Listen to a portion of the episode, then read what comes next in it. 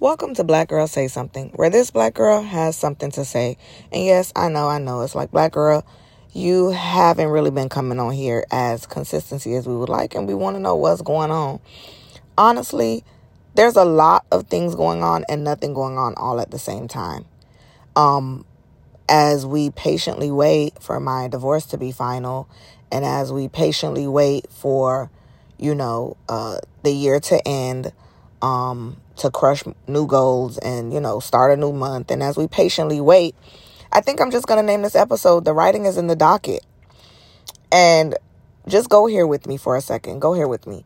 So, you know, in celebrity news, there's so many things going on. And I've always said, or I've always made mention to the fact that a lot of times I do not like to get on this platform and speak on celebrity gossip, celebrity news, pop culture news. Um, but I felt the need to discuss this one because in recent celebrity news, with you know um, what came out about um, Keke Palmer and her the child the father of her child and then what came out about Cassie and Diddy. And while these people are way above my pay grade, right? I want to just make mention to the fact that as somebody who has been granted a restraining order that is in place for 5 years. Matter of fact, it's in place until 2027, I believe. As somebody who was granted that, I will say this because I saw a lot of rhetoric and a lot of different things going on. And it's one of those things where I'm naming this episode, The Writing is in the Docket. And if I had to give it a subtopic, the subtopic would be Common Sense is Not Too Common. And I've said this in my personal conversations with family and friends that when I say common sense is not too common, it's not that it's not common. Common sense is actually, the saying should actually be common sense is of your lived experience. And it's so easy that if you have not lived in a domestic violence situation, if you have not been a victim of domestic violence, if you have not been a survivor of domestic violence, if you have not been a child who witnessed domestic violence, you have no clue how deep the wound of domestic violence can go. And so I heard a lot of rhetoric that was like, why didn't she leave sooner? And a lady on TikTok made a great point to say, you know, for those of you who are in a disagreement with everything that's happening with like Keke Palmer and stuff like that, your friend who is stuck in that abusive relationship is seeing your comments and is seeing how you are as a friend, and they will not be able to come out and tell you. And I can remember the point of no return where I decided I needed to get help out of my situation. And I told a few key people because I wasn't telling them for them to believe me, but I was yet telling them because I was like, I need witnesses in case this goes far beyond my control or this goes far beyond me even being able to live. And one friend in particular said, she said my name and she said, in a text actually, she said, You need to be calling the police so at least there is documentation. And um it was talking to a couple of lawyers that were like, you need to get a restraining order. And because as a black woman, a lot of times we want to protect those who don't even protect us. And I'm getting emotional recording this episode. I didn't think I would, but maybe this is what I need to get to a place. Yes, I am in a healing place, but there are just some wounds that are so deep that still through therapy, through meditation, through EMDR therapy, through all of these different things, through yoga, through journaling, the wound is still there and it still needs to be handled with care. And so essentially, it wasn't until I went to actually go put in a restraining order, and these people said that you can write out everything that happened for the last six months and as I'm writing date by date, moment by moment, even there are some things that I knew I forgot to put down. The tears begin to roll down my eyes. And when I was granted that temporary order, it was like, it was a sigh of relief because it was like, wow, they believe me. I can keep me and my children safe. And so when this girl is going through this thing, you know, it's so much. And I guess when you're in the celebrity eye, it's like, dog, I don't know if I would be able to handle that because me, as my small little self, and the amount of people that I have heard had said I was lying and have heard and said that my restraining order didn't include the children, even though they granted me sole custody. If I have sole custody of the children, it includes the children. The children need to be protected as well. The children witness some things as well. The children have been through their own battles with their father as well. And they're also in therapy too. So it's one of those things where if the if the court granted they don't grant you a restraining order if nothing happened. That's the first that's the first things first. They give you a temp order and from the temp order and i don't know if this is for every state but for what my situation they gave me a temp order. The temp order is the serve order. That's the order where you you get the order from the courthouse you call the police. If you and the person live together you call the police. They come they remove them they give them the, the documents and they explain to them what's in the order from that temp order, there's a court date assigned. Once the court date is assigned, you go to court.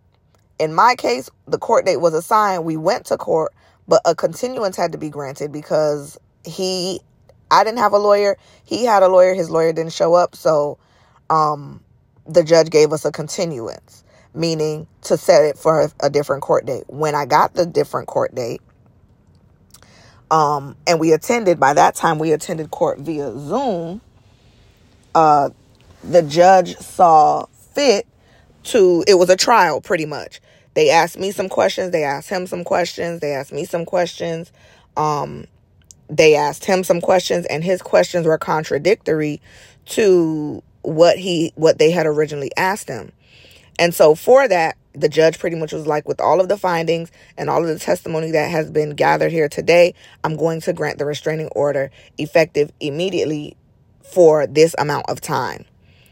Upon doing that, because simultaneously he filed for divorce shortly after, like 10 days after the order, there's a family court case also. So I have a case in domestic violence court and I have a case in family court as well. The only difference is it had I not been married, they probably I wouldn't have two court cases, but there was a ruling and a judgment on my um on my domestic violence case. And with that being said, he continues to violate, which does not look good for him. And while those violations don't have any consequences short term, they will have consequences long term. And so you know, that was one of the things that I didn't want to get on social media and create this rhetoric, but I just feel like my listeners, the people who have been tuning in, who understand my situation, who know my situation, could take this as a learning moment. If you have not faced domestic violence yourself, take this as a learning moment because it could be your loved one, it could be you, it could be anybody you know, it could be your child, it could be like my mom who lived through her own feat with domestic violence that I had to witness I'm pretty sure she always saw me as this strong girl. She didn't deter didn't see in the cards for me that I would also face domestic violence, but the reality of it is statistically children who grow up in a domestic violence situation are more likely. And that makes me sad because I think about my son, I think about my daughter, and I wonder all the time what is the flip of the coin going to be for them?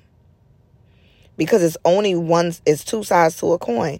It could either go really well for them and they can learn from their mom's situation or it could be really bad for them and they can get caught up in the same type of situation. And so through you know i'm always praying. I'm there in therapy very young. But the things that i've had to deal with along the way to get here to realize dang i don't deserve this the proof is in the docket. The docket has the proof. It was one thing that like really triggered me when somebody on TikTok was reading uh, Keke Palmer's docket from her domestic violence, and it was like he read her journals and he ripped them up and he destroyed them. That happened to me. That happened to me. And when women were saying that how he tried to embarrass her on social media with that whole Usher situation, and they were calling it controlling and domestic violence, see, people were calling them crazy, but here we are. That man broke her glasses. This man has went through my stuff. He's went through my things. He has tracked my phone. He has um let me down time and time again with our children. He has um pretty much rode off all sporadically with my daughter in the car.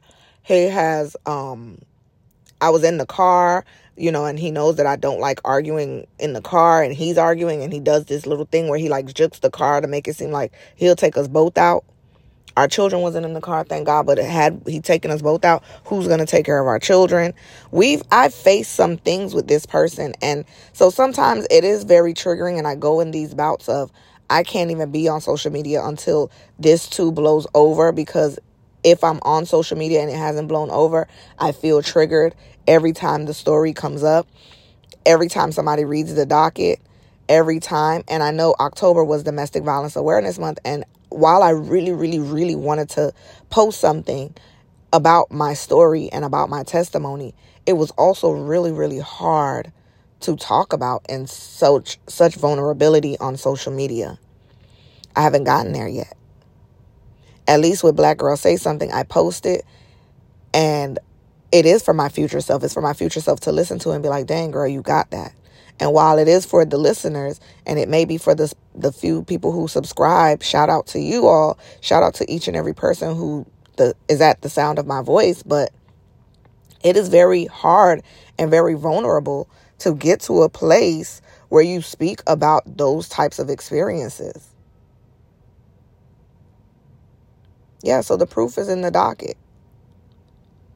And as much as I have experienced so many different things um, concerning domestic violence, while it may be a shared experience amongst women, the shared experience does not negate the fact that it's still a very different experience it is still a very harmful experience, and it is still an experience that nobody anticipates when they get with someone.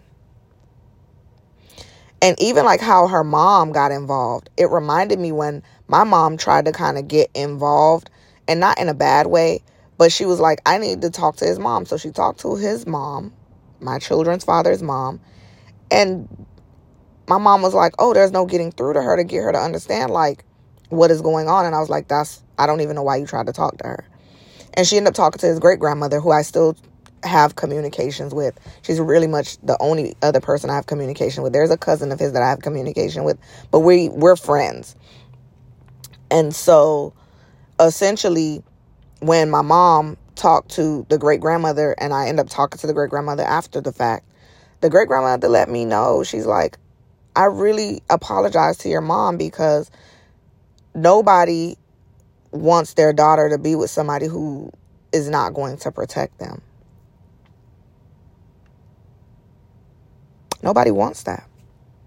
I have a daughter. I don't want that. I have a son. I don't want him to be like that. And every day I'm teaching him and showing him you protect women, you be there for women. all of the life skills and chores that women should know, men should know too. So that you can be with someone who is of partnership with you. So you can be with someone who is on the same level as you. It's time out. Most men, not most men, that's too much of a generalization, but in these types of situations where there's domestic violence, there's the financial, there, there's spectrum, the domestic violence spectrum. You have the woman who's with the man who, you know, she had to pull him up by his bootstraps because she had everything. And then you have the man who has everything and he financially and domestic and, and physically abuses this woman. And not to mention, yes, a person can financially abuse you even if they broke.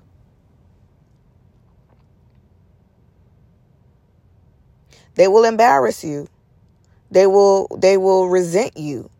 For every help that you help them with, they will resent you. And I remember telling my therapist about that with my situation. It was like if it's something good in his life and he had nothing to add to it, he's proud of it. But if it's something bad in his life that happened through the course of his own actions, it was somehow my fault. Even though I was the breadwinner, I was the family planner, I was the family investor, I was the glue to hold the family together, I was the glue to make sure, you know, now that I no longer have to make sure you look like a good father, now you don't look like a good father.